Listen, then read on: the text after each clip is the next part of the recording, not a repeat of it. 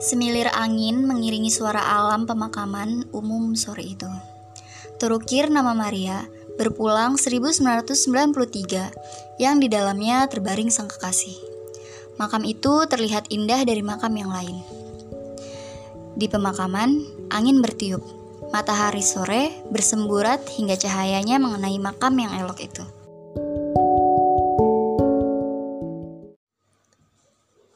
Alangkah lekasnya waktu berjalan. Amat lekas. Makam ini sangat permai. Seakan-akan ada sesuatu berharga di dalamnya. Suasana begitu sunyi. Semua beristirahat dengan tenang.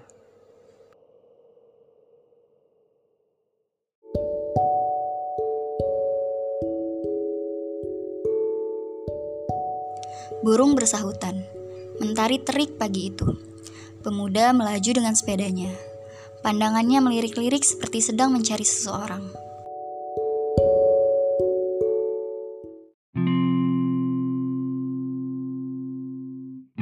Selamat pagi. Kamu, pagi-pagi sekali, tak kusangka kita bertemu sebegini. Saya hendak ke sekolah. Setiap pagi saya melewati jalan ini. Alangkah lekasnya kau pergi ke sekolah. Apa pula yang hendak saya lakukan di rumah? Semua sudah selesai. Menyenangkan bergurau dengan teman-teman di kelas. Sekarang pun tidak tepat mengatakan pagi benar. Ini hampir pukul 7. Mari. Sejak pertemuan kemarin di gedung akuarium, sejak aku mengantarmu dan Tuti, pikiranku selalu berbalik-balik saja kepada kalian berdua. Perkenalan singkat itu meninggalkan jejak di dalam kalbuku. Kalian amat berbeda. Yang seorang agak pendiam dan tertutup. Ucapannya begitu teliti. Seorang lagi suka bicara, tertawa, gelisah, dan juga penggerak.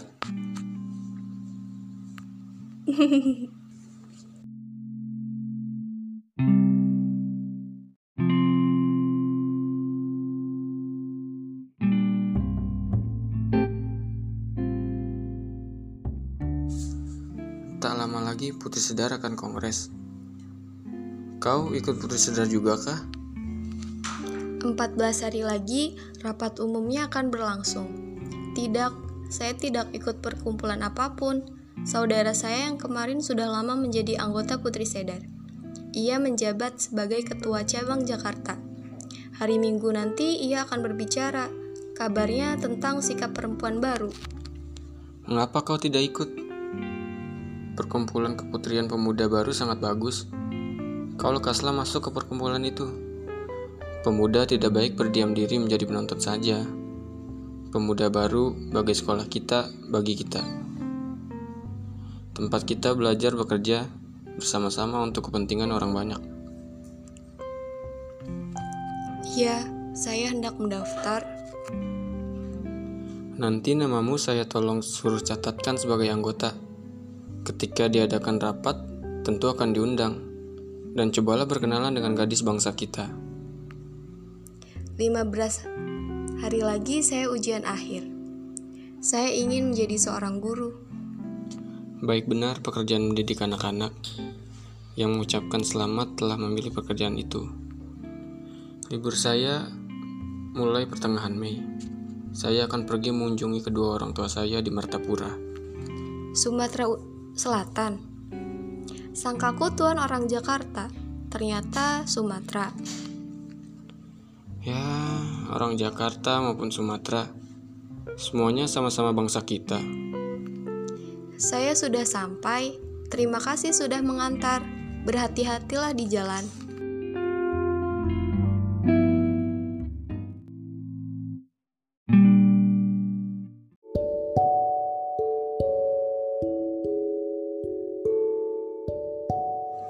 Tuti menerangkan dengan panjang lebar pengaruh seorang ibu dalam didikan anak yang di kemudian hari akan menjadi orang besar. Singkatnya, manusia yang sesungguhnya ialah manusia yang hidup semangat serta mengembangkan kecakapannya untuk keselamatan pribadi serta keselamatan pergaulan.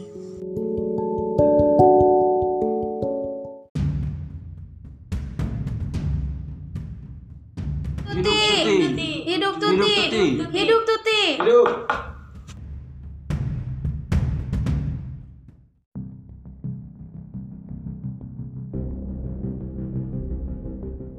Saudara-saudara, aku kaum perempuan, rapat terhormat. Bicaralah tentang perempuan. Baru sebagian besar ialah berbicara tentang cita-cita. Bagaimanakah harusnya kedudukan perempuan dalam masyarakat yang akan datang? Janganlah sekali disangka-sangka bahwa berunding tentang cita-cita yang demikian semata-mata berarti berunding tentang angan-angan dan pelamunan yang tidak memiliki guna yang praktis sedikit pun juga.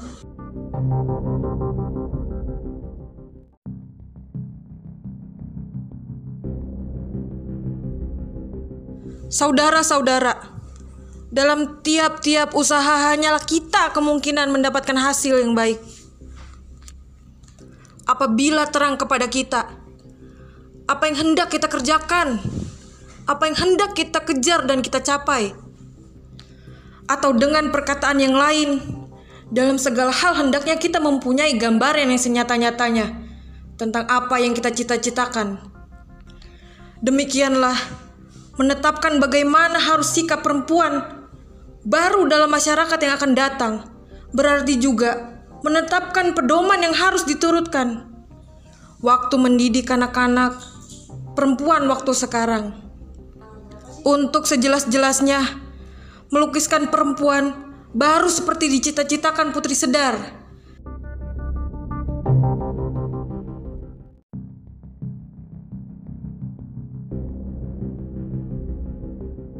Hitam. Hitam sekali penghidupan perempuan bangsa kita di masa yang silam. Lebih hitam, lebih kelam dari malam yang gelap. Perempuan bukan manusia seperti laki-laki yang mempunyai pikiran dan pemandangan sendiri, yang mempunyai hidup sendiri. Perempuan hamba sahaya. Perempuan hanya budak yang harus bekerja dan melahirkan anak bagi laki-laki. Dengan tiada mempunyai hak, setinggi-tingginya ia menjadi perhiasan, menjadi permainan yang dimuliakan laki-laki ketika hanya lagi disukai.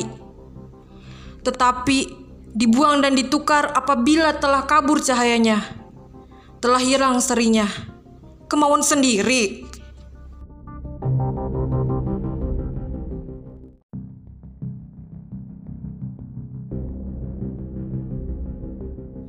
Adakah sesuatu yang bernama serupa itu pada perempuan? Tidak, saudara-saudara. Perempuan bangsa kita tidak boleh mempunyai kemauan sendiri. Perempuan yang sebaik-baiknya, yang semulia-mulianya, ialah perempuan yang paling sedikit mempunyai kemampuan sendiri. Perempuan yang dalam segala hal menurut saja. Maksud hidup perempuan ialah untuk mengabdi, untuk menjadi sahaya, dan telah selayaknya budak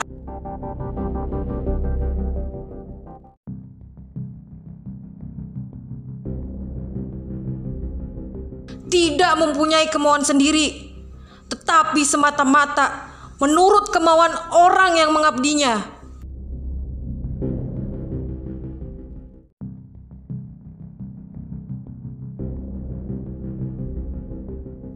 Mangku Negara Empat, raja dan penyair yang sudah tersohor itu memberi nasihat kepada perempuan untuk mengikat hati suami sebagai berikut bukanlah guna-guna, bukanlah mantra, bukanlah yang gaib-gaib yang dapat dipakai untuk melayani laki-laki, tetapi perempuan yang menurut selalu akan dicintai oleh suaminya. Sifat penurut pada perempuan membangkitkan kekasih laki-laki. Sifat penurut itulah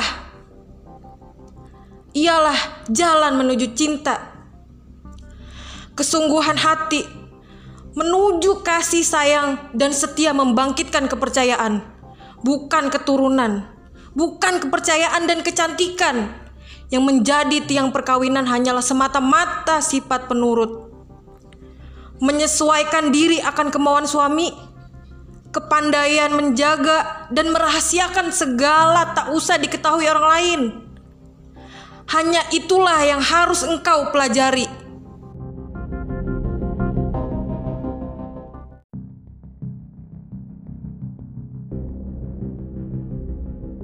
Sifat penurut berarti teliti menurut perintah suami.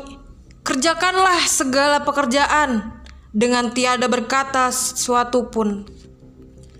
Dengan tiada menceritakannya kepada orang lain dan dengan hati yang riang, kerjakan segala sesuatu secepat-cepatnya dan sebaik-baiknya.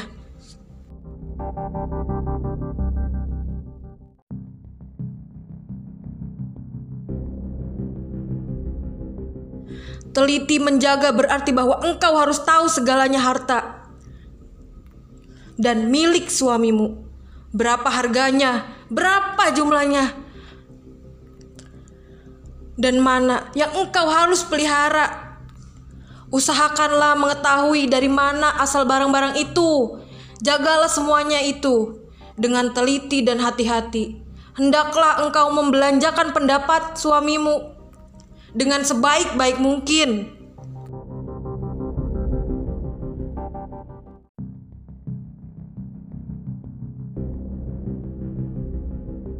Pendidikan budi pekerti perempuan semata-mata ditunjukkan untuk keperluan laki-laki. Segala sifat lemah itulah dijadikan sifat perempuan yang termulia. Perempuan mesti sabar, perempuan mesti lemah lembut, Perempuan mesti pendiam. Berjalan perempuan tidak boleh lekas-lekas. Berbicara dan tertawa tidak boleh keras-keras. Dalam segala hal itu harus halus-halus. Dengan jalan demikianlah, maka perempuan kita sekarang tidak berharga sedikit pun jua. Segala sifat-sifatnya sebagai manusia menjadi lahyu oleh didikan masyarakat dan orang tua yang semata-mata menunjukkan ke arah perkawinan. Dan dari perempuan yang telah dimatikan semangatnya, serupa itu orang masih berani berharap lahirnya suatu keturunan yang kuat. Adakah saudara-saudara permintaan yang lebih gila daripada itu?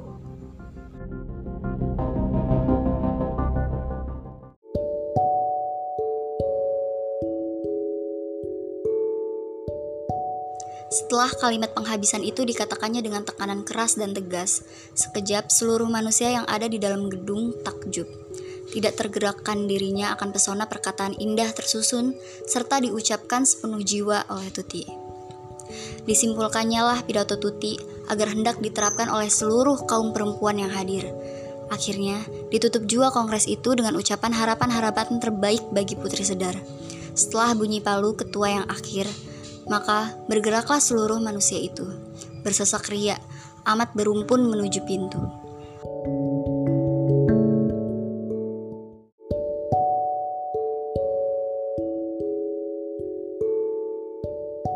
Yusuf melakukan perjalanan panjang menuju Bandung. Pekarangan rumah Rukamah, tempat Maria dan Tuti menginap.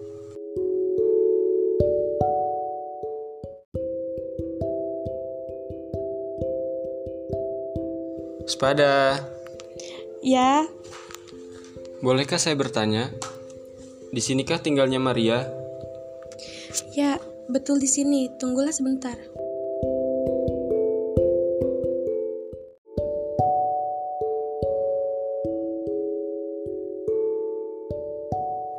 Tak berapa lama kemudian,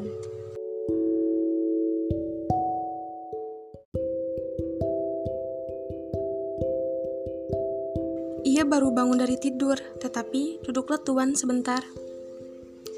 Halo Yusuf, dari manakah datangmu? Sekonyong-konyong ini, bagaimana bisa kamu sampai kemari?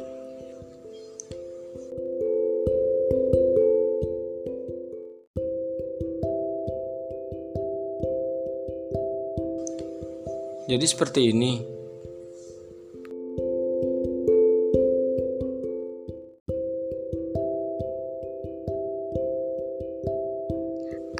Belum mandi lagi. Seperti ini pergi keluar. Duduklah dahulu, boleh saya pergi mandi sebentar? Kalian berdua tentu belum berkenalan. Ia saudara sepupu saya, Rukamah. Kenalan kami dari Jakarta, Yusuf, student pada sekolah tabib tinggi. Oh iya, salam kenal Rukamah. Setinggi ini hari, belum mandi lagi. Dan ia berani pula keluar. Cis. Temanilah Yusuf, saya pergi mandi dulu.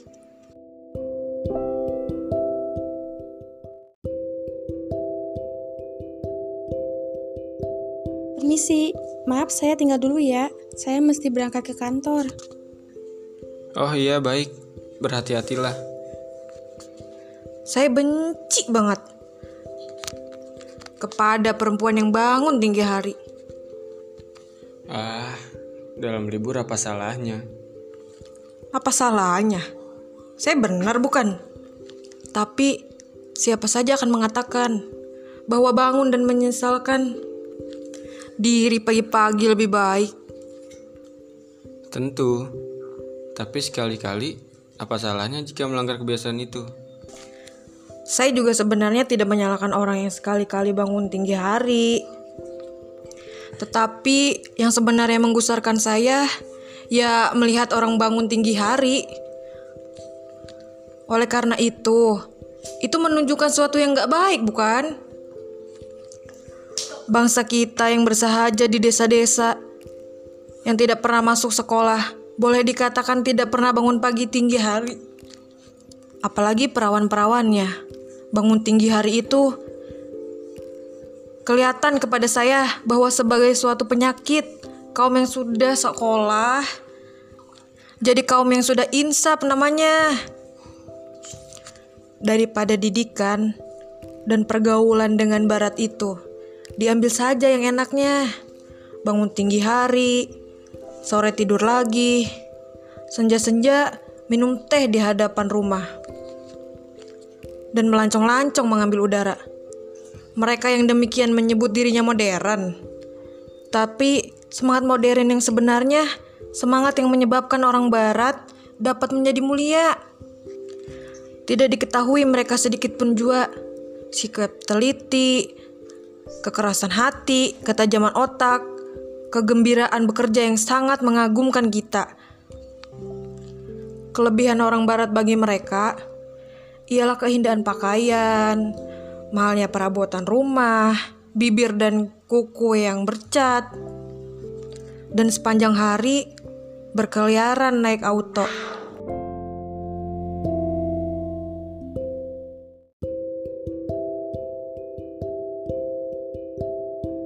Kalau itu maksudmu, saya setuju. Tetapi, tentulah contoh bangun tinggi hari itu terlampau tiada berarti. Bagian-bagian yang besar, saya pun merasa seperti yang kamu ucapkan itu. Orang lebih mudah meniru dan meladan yang mudah dan senang, daripada yang sukar dan meminta tenaga. Lebih mudah mempunyai auto dan radio di rumah, daripada membanting tulang mempelajari sesuatu pasal dengan teliti atau mengerjakan sesuatu pekerjaan yang besar, seperti yang dilangsungkan orang barat. Kaum terpelajar kita sama sekolahnya, sama gelarnya, sama rupa rumah dan merek autonya, ilmu kesungguh-sungguhannya mengejar cita-cita dengan kaum terpelajar barat. Keluh orang mengatakan kaum terpelajar bangsa kita tidak produktif, kurang banyak menghasilkan. Sesungguhnya mengandung kebenaran.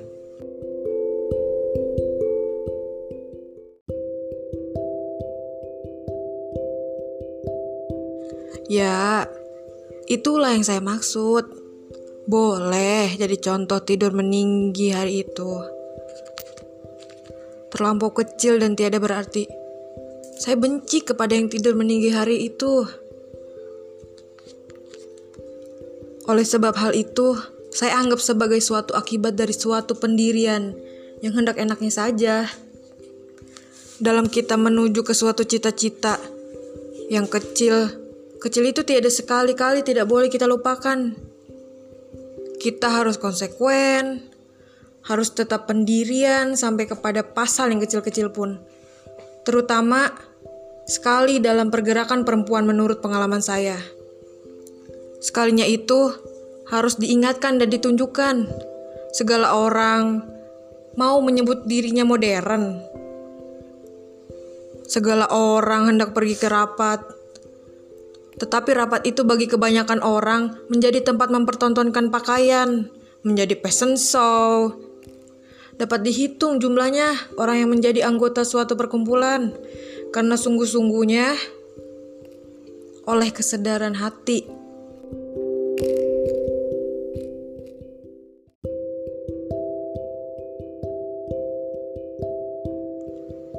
Saya mengerti yang kamu maksud. Keadaan seperti kamu tunjukkan itu bukan hanya terdapat di kalangan perempuan, tetapi tidak ada bedanya di kalangan laki-laki. Tapi janganlah kita menyangka bahwa kita akan dapat melenyapkannya sama sekali.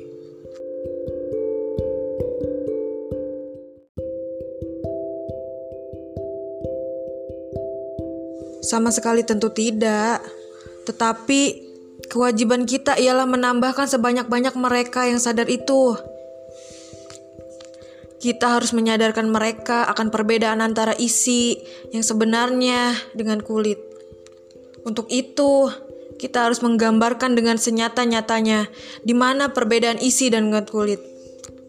Di mana perbedaan hakikat dengan rupa semata-mata. Kita harus berjuang melawan sifat pemuda yang terdapat pada bangsa kita, di mana kita melihat orang memuja kulit, orang memuja rupa, dan melupakan isi dan hakikat. Di situlah kita harus memukulkan cambuk kita. Dalam Putri Sedar, mereka yang serupa itu tidak saya kasihani biarlah mereka keluar daripada memperbanyak anggota yang tidak berguna. Biarin aja. Oh iya, contoh yang menyolok mata, bagaimana mereka serupa itu menganggap arti perkataan modern. Cobalah, Yusuf, kamu berjalan pagi-pagi di lapangan tenis, dan bagi bagian-bagian banyak oleh kaum bangsa terpelajar bangsa kita. Kamu mau lihat bagaimana ibu-ibu modern itu asik mengejar bola di atas taris. Sedangkan di rumah babunya jagain anak, masak nasi. Pokoknya disuruh-suruh lah.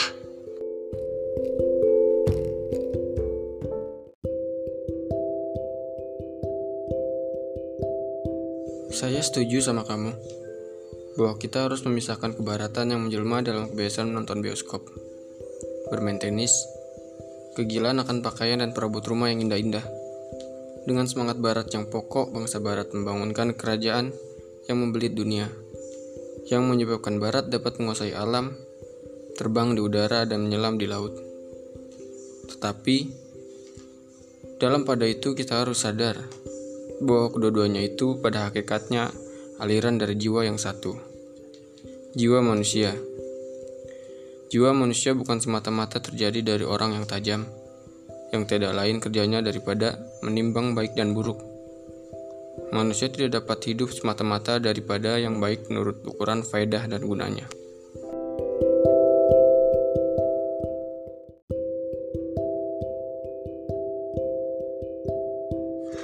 Aduh, Yusuf, bagaimana logikamu ini? Kalau hendak dipertahankan semuanya baik, Pencuri pun boleh kita katakan ada faedahnya dalam masyarakat. Sebab apa? Sebab mereka menjaga supaya manusia jangan lengah. Tetapi kita sebagai golongan mereka yang sadar menunjukkan jalan yang baru. Tidak boleh sanksi-sanksi. Kita harus menyatakan suatu senyata-nyatanya. Sesuatu yang hanya mungkin baik, sesuatu yang hanya mungkin jelek kalau kita sanksi sendiri, bagaimana kita akan menunjukkan jalan kepada orang banyak, Yusuf?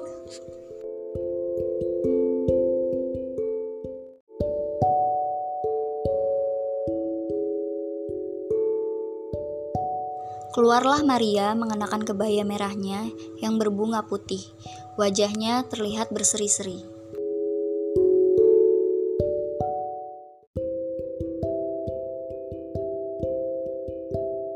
Lekas bener kamu mandi. Dandan juga. Mau ke mana sih? Ah, biasa aja. Saya mau ke dalam duluan. Mau menyudahi pekerjaan yang bertimbun-timbun. Belum lagi menulis laporan kongres yang harus diterbitkan dalam 15 hari ini. Duh, Ya, baiklah. Kamu tentu belum sarapan. Sudah tadi di hotel, minum kopi, dan makan sepotong roti. Bohong, kamu mesti sarapan bersama-sama saya. Mesti, mesti tidak boleh tidak.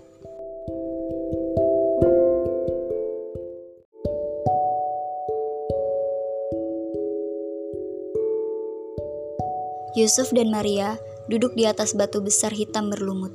Keduanya takjub melihat kehadapannya yaitu kepada air terjun Dago yang menggemuruh.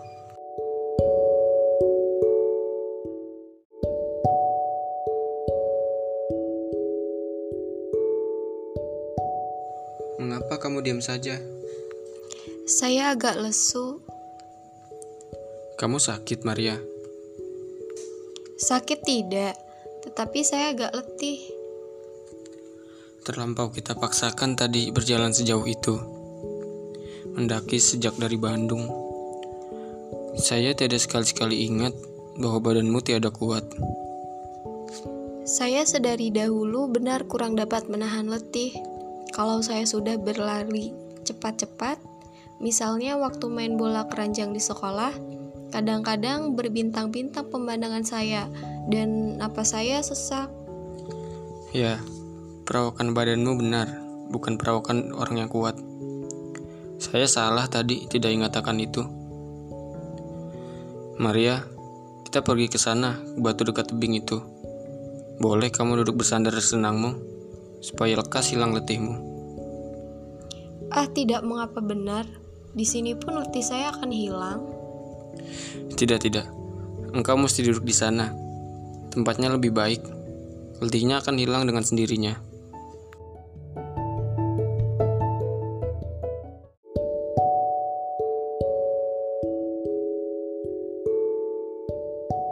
Maria berjalan bersama-sama dengan Yusuf menuju batu di tepi tebing.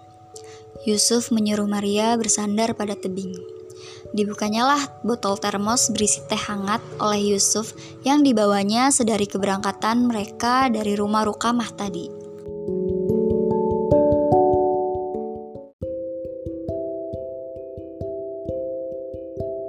Marilah makan ini dahulu.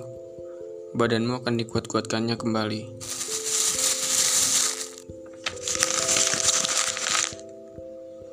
Marilah kita berjalan-jalan. Untuk apa kita duduk di sini lama-lama? Berjalan-jalan. Sudah kuatkah engkau? Saya hendak bersecepat berlari dengan kamu naik ke tebing.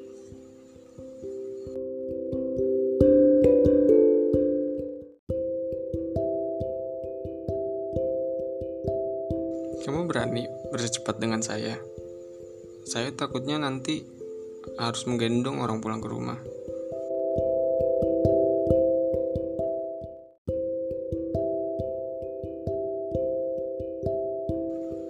Ya, saya tahu.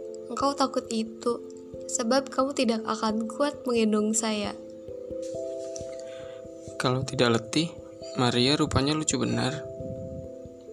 Tetapi baiklah kita naik ke atas dan berjalan-jalan. Indah benar tempat berjalan-jalan di bawah bambu ini. Ini pertama kali saya berjalan kemari. Di Jakarta tidak ada tempat berjalan hari Minggu yang sepermai ini. Mujur tidak ada. Kalau ada, saya takut kamu tiap minggu akan keletihan berjalan. Jangan lekas marah. Orang yang lekas marah itu buruk rupanya. Tetapi kamu jahat benar kepadaku.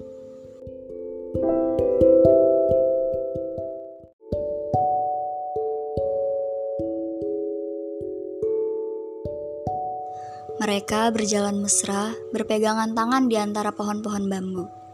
Hampir tak ada satupun kata yang mereka ucapkan. Sepanjang jalan, Yusuf membantu Maria melewati jalan berbatu. Mereka bertatapan mesra.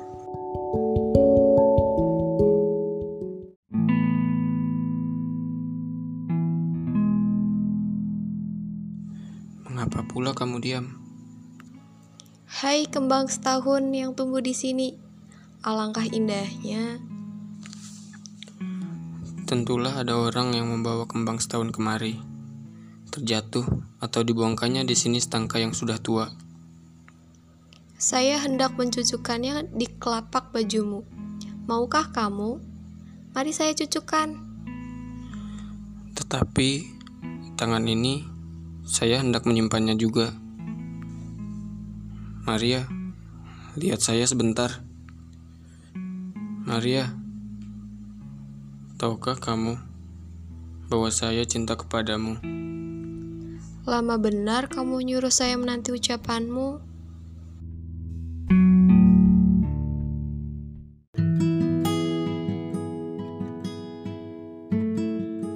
Mereka berjalan mesra, berpegangan tangan di antara pohon-pohon bambu. Hampir tak ada satupun kata yang mereka ucapkan. Sepanjang jalan, Yusuf membantu Maria melewati jalan berbatu. Mereka bertatapan mesra.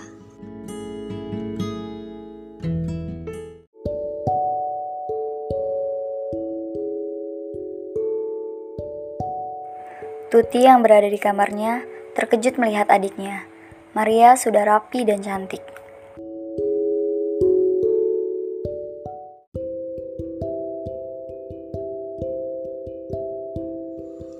Terlihat letih.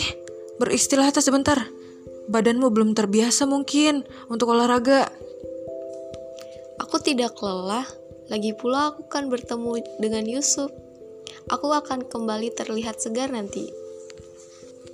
Dasar manusia yang sedang jatuh cinta.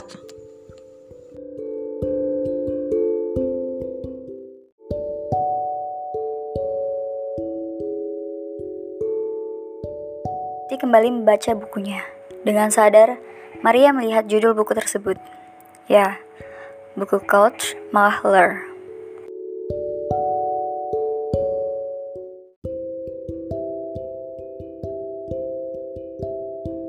Kau membaca buku apa itu? Hah? Tidak, saya hanya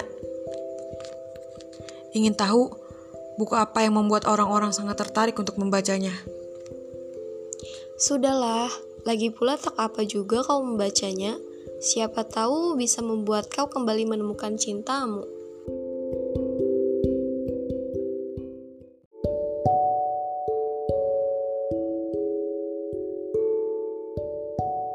Yusuf datang dengan sepedanya. Maria yang mendengar bunyi sepeda tersebut langsung menghampiri Yusuf di teras rumah.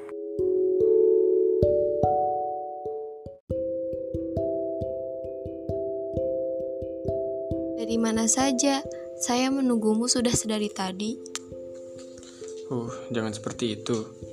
Saya mengurus rapat terlebih dahulu tadi. Banyak sekali yang harus dibicarakan dalam rapat tersebut.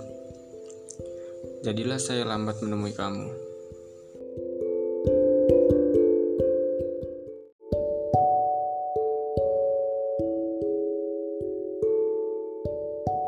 Maria hanya mengangguk. Maria menyegerakan Yusuf untuk masuk ke dalam rumah, menghampiri Tuti yang sedang berada di ruang makan.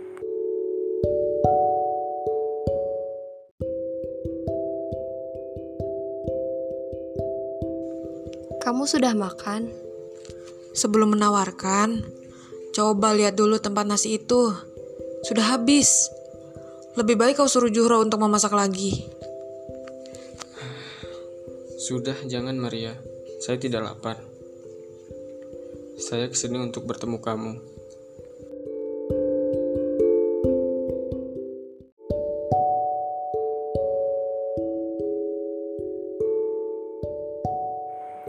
Maria tersenyum dan menghampiri kekasihnya. Tuti yang mendengar bualan Yusuf kepada Maria terlihat kesal.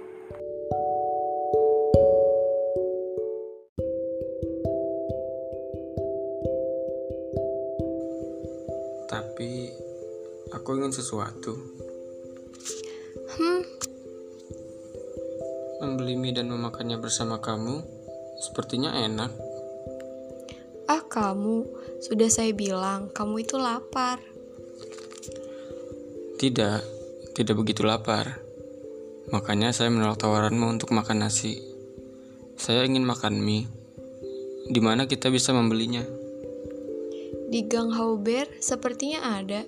Mau ke sana? Boleh.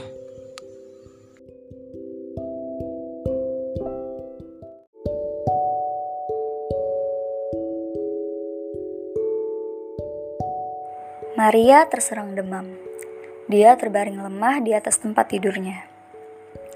Tidak lama, datanglah seorang wanita umur 14 tahun, datang menggunakan sepeda, mengantarkan surat yang sudah bisa Tuti pastikan bahwa itu dari Supomo.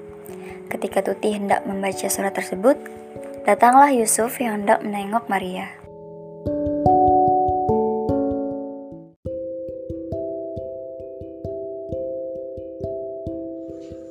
Bagaimana keadaan Maria sekarang? Masih seperti biasanya.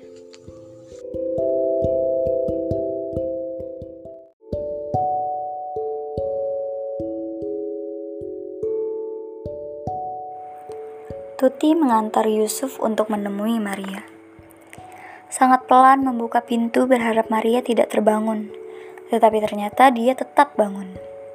Setelah melihat Maria terbangun, Tuti pun meninggalkan Yusuf dan Maria di kamar tersebut. Tuti bergegas ke kamarnya dan segera membuka surat-surat tersebut.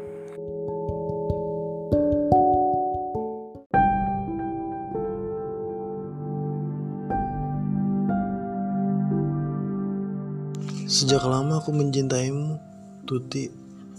Memendam perasaan ini sendiri membuat saya sudah tidak kuat lagi.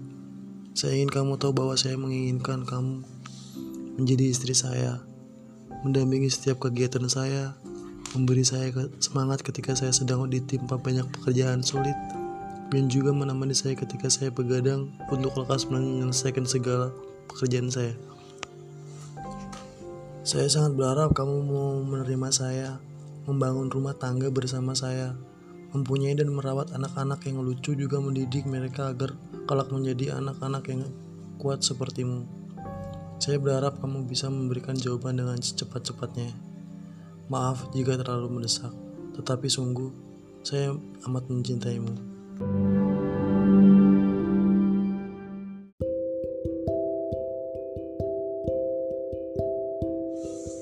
Bagaimana jika kita panggil dokter ke sini?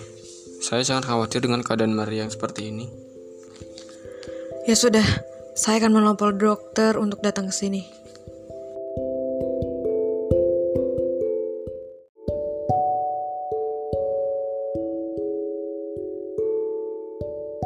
Pagi menjelang, Tuti berada di kamarnya dan duduk di atas meja untuk membalas surat dari Supomo.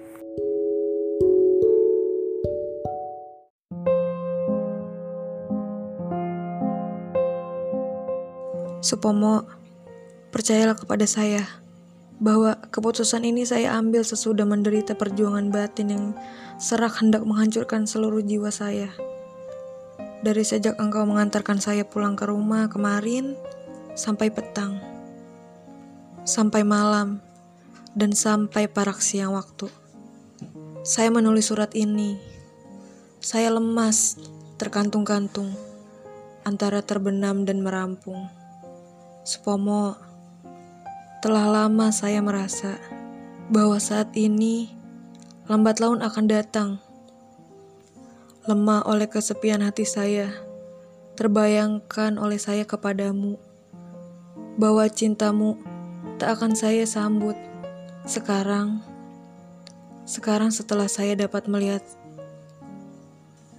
sekalinya itu dari tempat yang lantang pemandangan ke segala penjuru.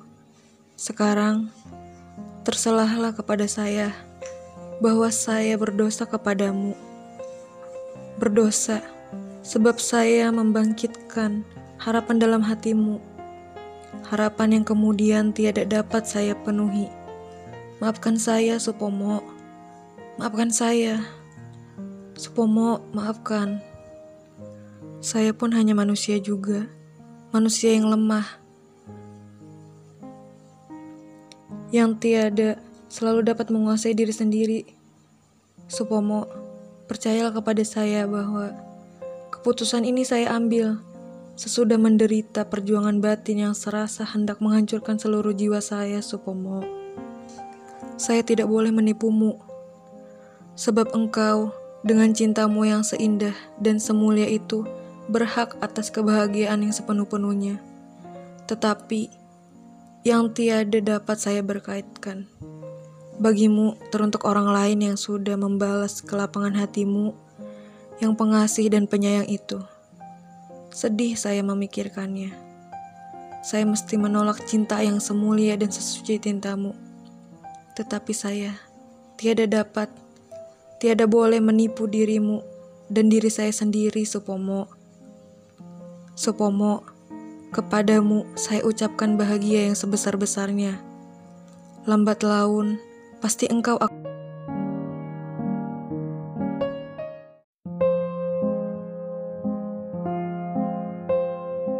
bersua dengan orang lain yang akan dapat membalas cintamu dengan cinta yang setara pula dan tentang diri saya sendiri.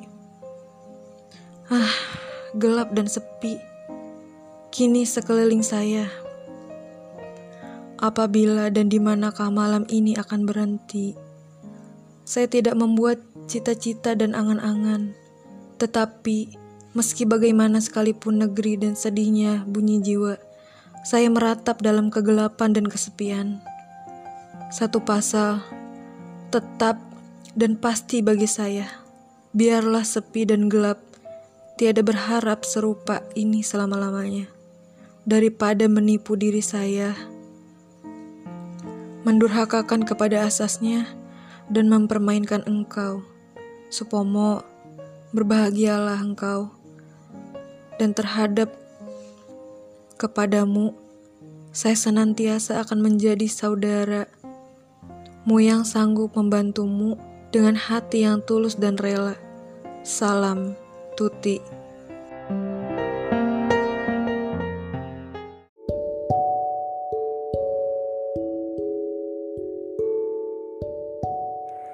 Tuti kembali dari pacet. Suasana amat sunyi terasa kepadanya. Di rumah hanya berdua dengan Juhro.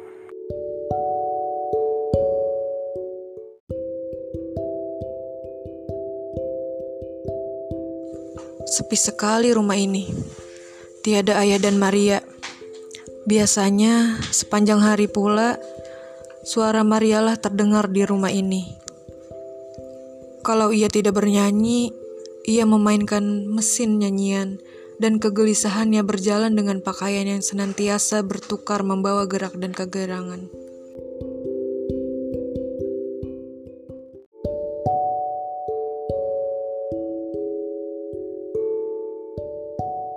Yusuf mengunjungi Tuti ke rumahnya untuk menanyakan kabar Maria.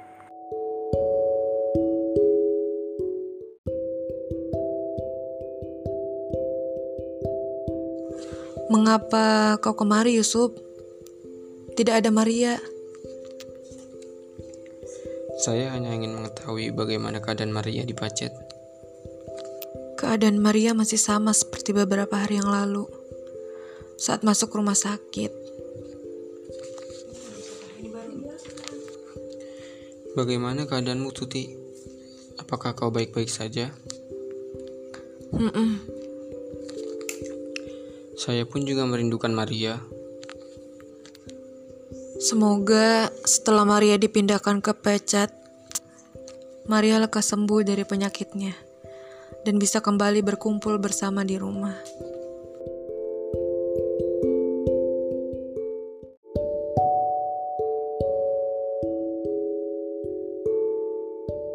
Maria duduk di taman rumah sakit ditemani suster.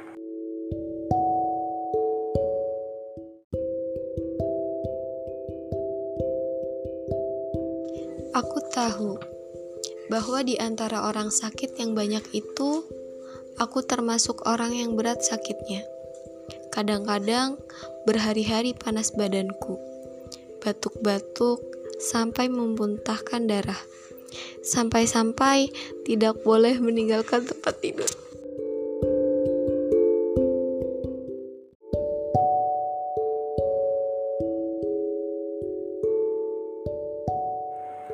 Maria melihat orang sedang berjalan-jalan sekitar rumah sakit itu. Melayanglah pikirannya kepada sekalian orang yang dikasihinya, kekasihnya, ayah, dan saudaranya. Kadang-kadang teringat ia akan bundanya yang telah beberapa tahun berpulang.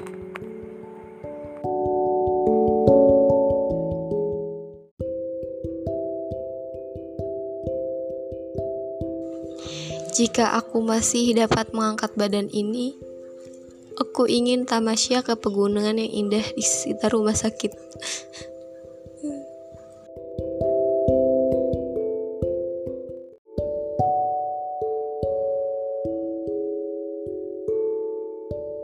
Dokter menghampiri Maria dan susternya.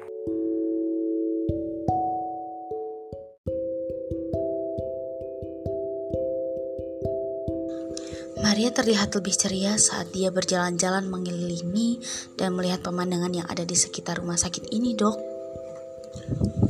Segera kembali ke tempat tidurnya, bukan sekali dua kali.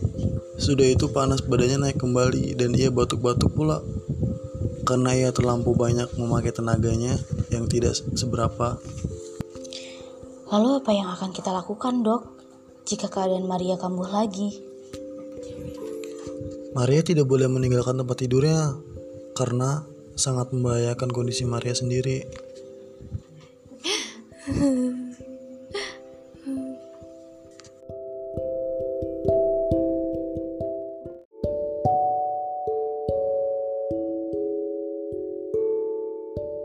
Maria mengambil kertas dan duduklah ia di hadapan meja. Menulis surat untuk Yusuf. Maria tidak dapat menahan air matanya jatuh mengalir pada pipinya dan menitik ke atas kertas.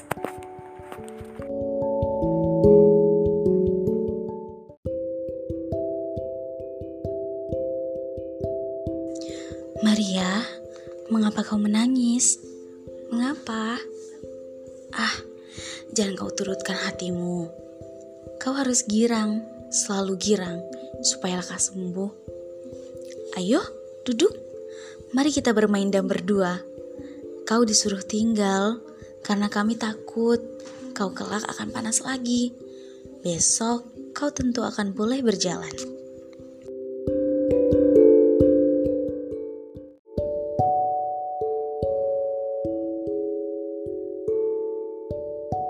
Suster datang menghampiri Maria secara diam-diam.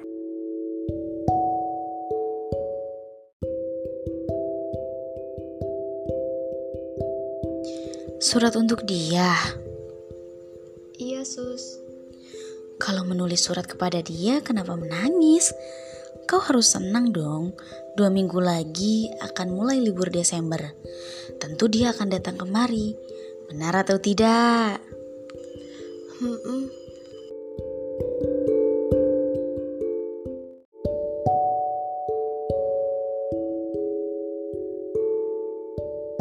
Tuti masuk ke kamarnya. Di sana ada Rukamah sedang duduk sambil melipat baju.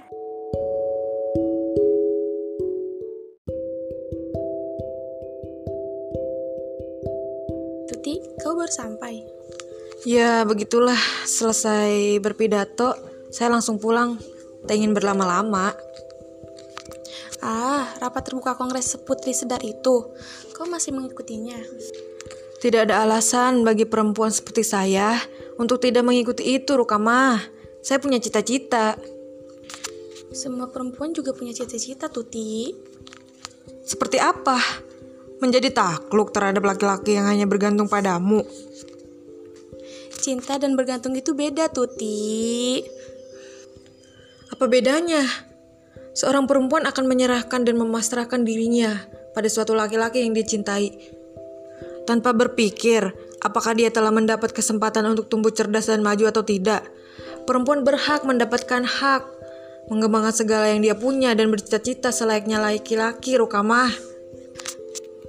Tetapi hal indah bagi perempuan itu adalah cinta. Apa kau pernah menyadarinya? Sudahlah, saya jadi teringat Maria. Bagaimana keadaannya? Ayah terlihat sangat sedih dan sering kujumpai ia hanya terdiam diri saja. Orang tua mana pula yang tidak sedih dikirimi surat oleh anaknya yang sedang menderita? Istirahatlah kau. Besok pagi-pagi kan harus mengejar kereta pagi, bukan?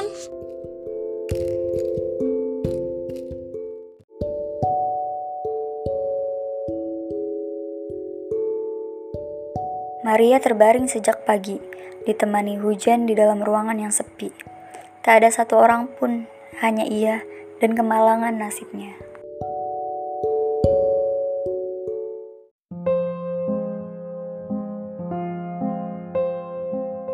Akankah saya mati? Apakah saya akan meninggalkan segalanya? Tolong saya, Yusuf. Haruskah secepat ini? Oh, Yusuf, di mana kamu?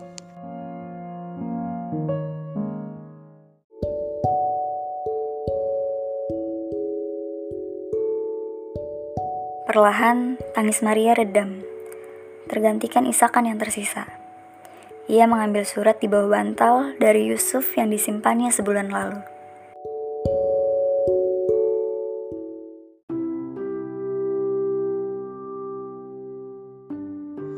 Maria, kau harus baik, lekas baik. Tiga bulan lagi sekolah saya akan selesai. Saya sendiri yang akan menjagamu nanti. Saat ini, saya sedang mempelajari penyakit TBC. Sebab saya ingin menyembuhkanmu. Tapi Maria, kamu harus kuat, teguhkan imanmu. Jangan menyerah. Ingatlah, kita pasti bisa menjemput bahagia kita bersama.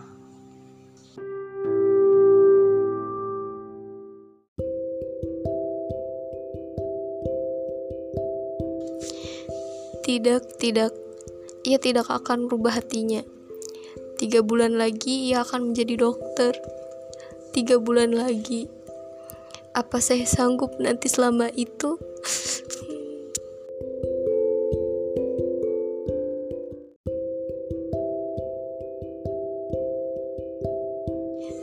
Suster, saya harus sembuh.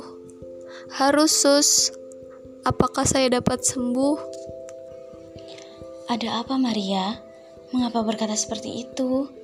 Jangan khawatir, tentu kau akan sembuh. Jika saya akan sembuh, tetapi mengapa saya di sini sekarang? Tidak ada orang. Apa saya diasingkan karena penyakit saya, Sus? Kau dipindahkan supaya dapat lebih tenang lagi, Maria.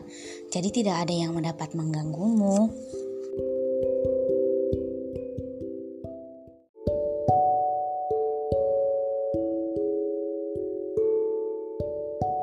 Dengar bunyi langkah kaki yang sedang mendekat ke arah mereka. Tidak disangka-sangka, Yusuf datang bersama Tuti yang belum diketahui Maria akan hadir.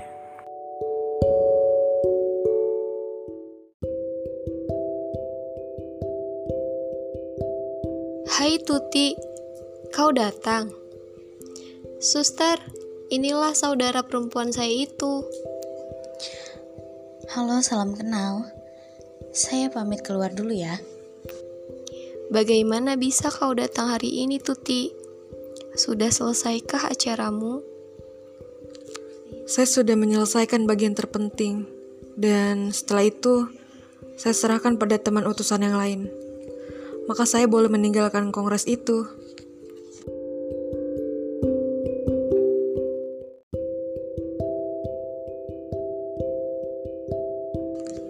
Bagaimana keadaanmu, Maria? Ya, kau bisa lihat sendiri. Kamu harus lebih sabar lagi. Jangan menurutkan perasaan yang bukan-bukan.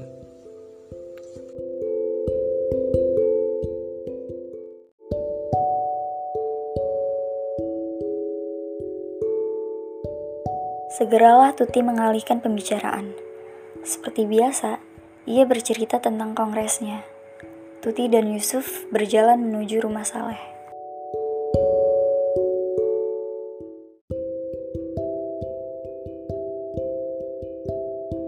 Tak disangka Maria ditempatkan di tempat dan lingkungan seperti ini.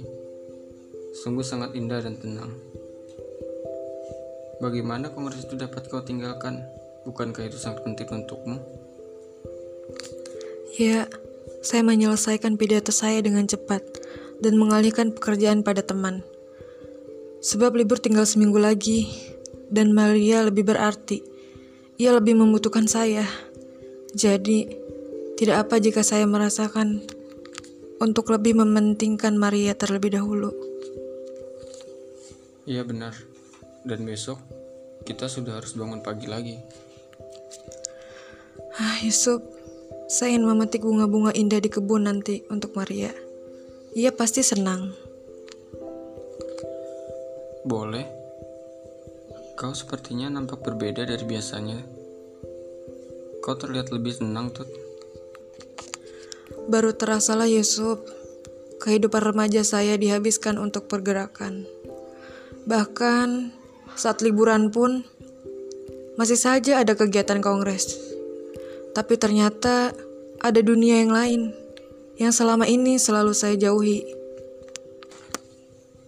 Kau telah banyak berjuang, Tuti. Jalanmu tak henti sampai di sini.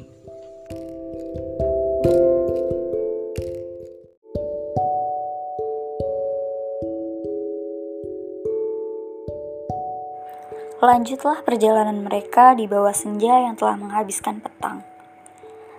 Sama-sama menikmati suasana yang tidak akan didapatkannya jika di kota. Tuti dan Yusuf pulang dari Pacet dengan penuh rasa khawatir setelah melihat kondisi kesehatan Maria sebelum pulang tadi.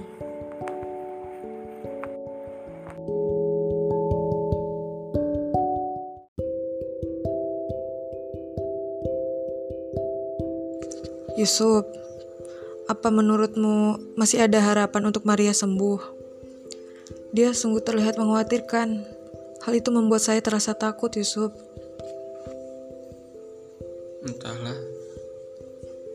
Saya pun sebenarnya sangat khawatir. Saya selalu berdoa dan berharap yang terbaik untuk kesembuhan Maria. Sama sepertimu, saya juga menginginkan Maria agar segera sembuh dari penyakitnya. Tentu.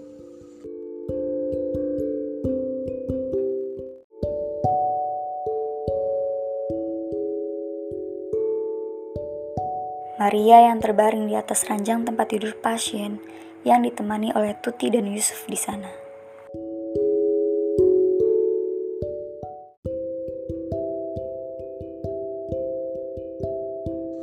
Jadi beginilah Yusuf, saya akan menggambarkan kondisi terkini Maria. Saya khawatir karena kini penyakit yang diderita oleh Maria makin bertambah. Dan saya lebih mengkhawatirkan lagi kalau-kalau pengobatan yang selama ini Maria jalani akan sia-sia karena makin memburuknya keadaannya. Lantas, apa yang harus saya lakukan agar kesehatan Maria agar dapat berangsur-angsur membaik, dok? Saya akan tetap berusaha yang terbaik demi kesembuhan Maria.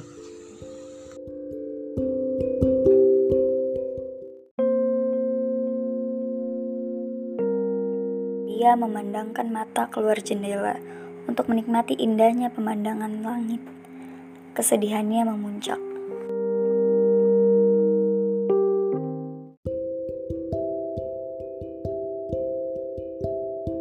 Sungguh nikmat benar hidup ini.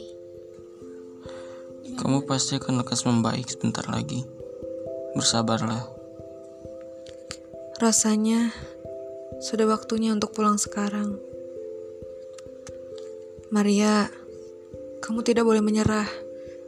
Kamu pasti akan sembuh, Maria. Benar, Maria. Kamu pasti akan sembuh sebentar lagi. Jangan sampai berpikir untuk menyerah. Ingat, Maria, selalu ada saya dan Tuti yang akan berada di sampingmu.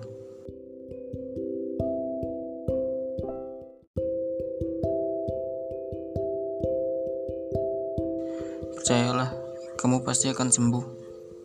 Saya akan selalu ada untukmu. Mendekatlah adikku. Kamu pasti akan sembuh, Maria. Saya yakin itu. Badan saya sudah tidak kuat lagi. Entah apa penyebabnya. Saya pun kurang tahu. Tak lama lagi saya hidup di dunia ini. Alangkah bahagianya mungkin saya di akhirat. Kalau saya tahu kakakku hidup rukun, berdua dengan berkasih-kasihan seperti yang saya lihat hari ini.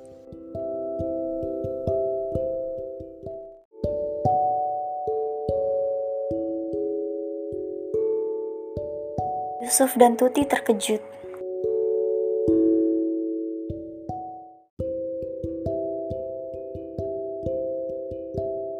Inilah permintaan saya yang terakhir. Saya tidak akan pernah rela jika kakak saya nantinya masing-masing mencari peruntungan pada orang lain. Maria, Maria kenapa sampai ke mana-mana pikiranmu? Fokuslah pada kesembuhanmu. Kamu pasti akan sembuh. Apa kamu mau membinasakan dirimu sendiri? Kamu harus semangat dan kamu harus yakin bahwa kamu pasti akan sembuh, Maria. Kamu harus yakin akan hal itu.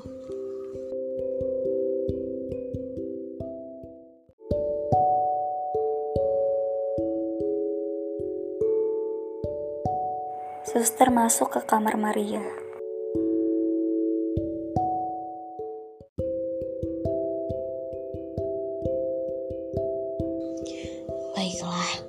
Waktu berkunjung sudah habis.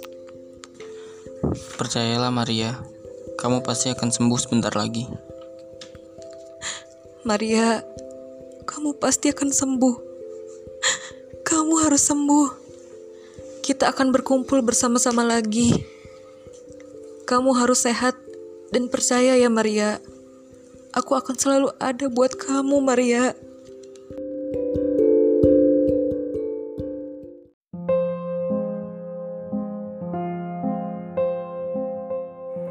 Di pemakaman, keduanya merenung, menatap makam Maria.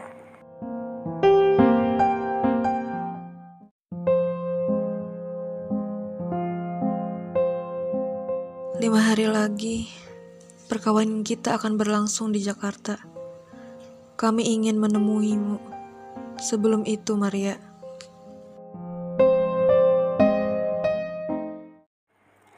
Dari arah timur, angin bertiup, dan kelopak bunga merah dan putih gugur menghujani kepala calon pengantin memohon restu itu.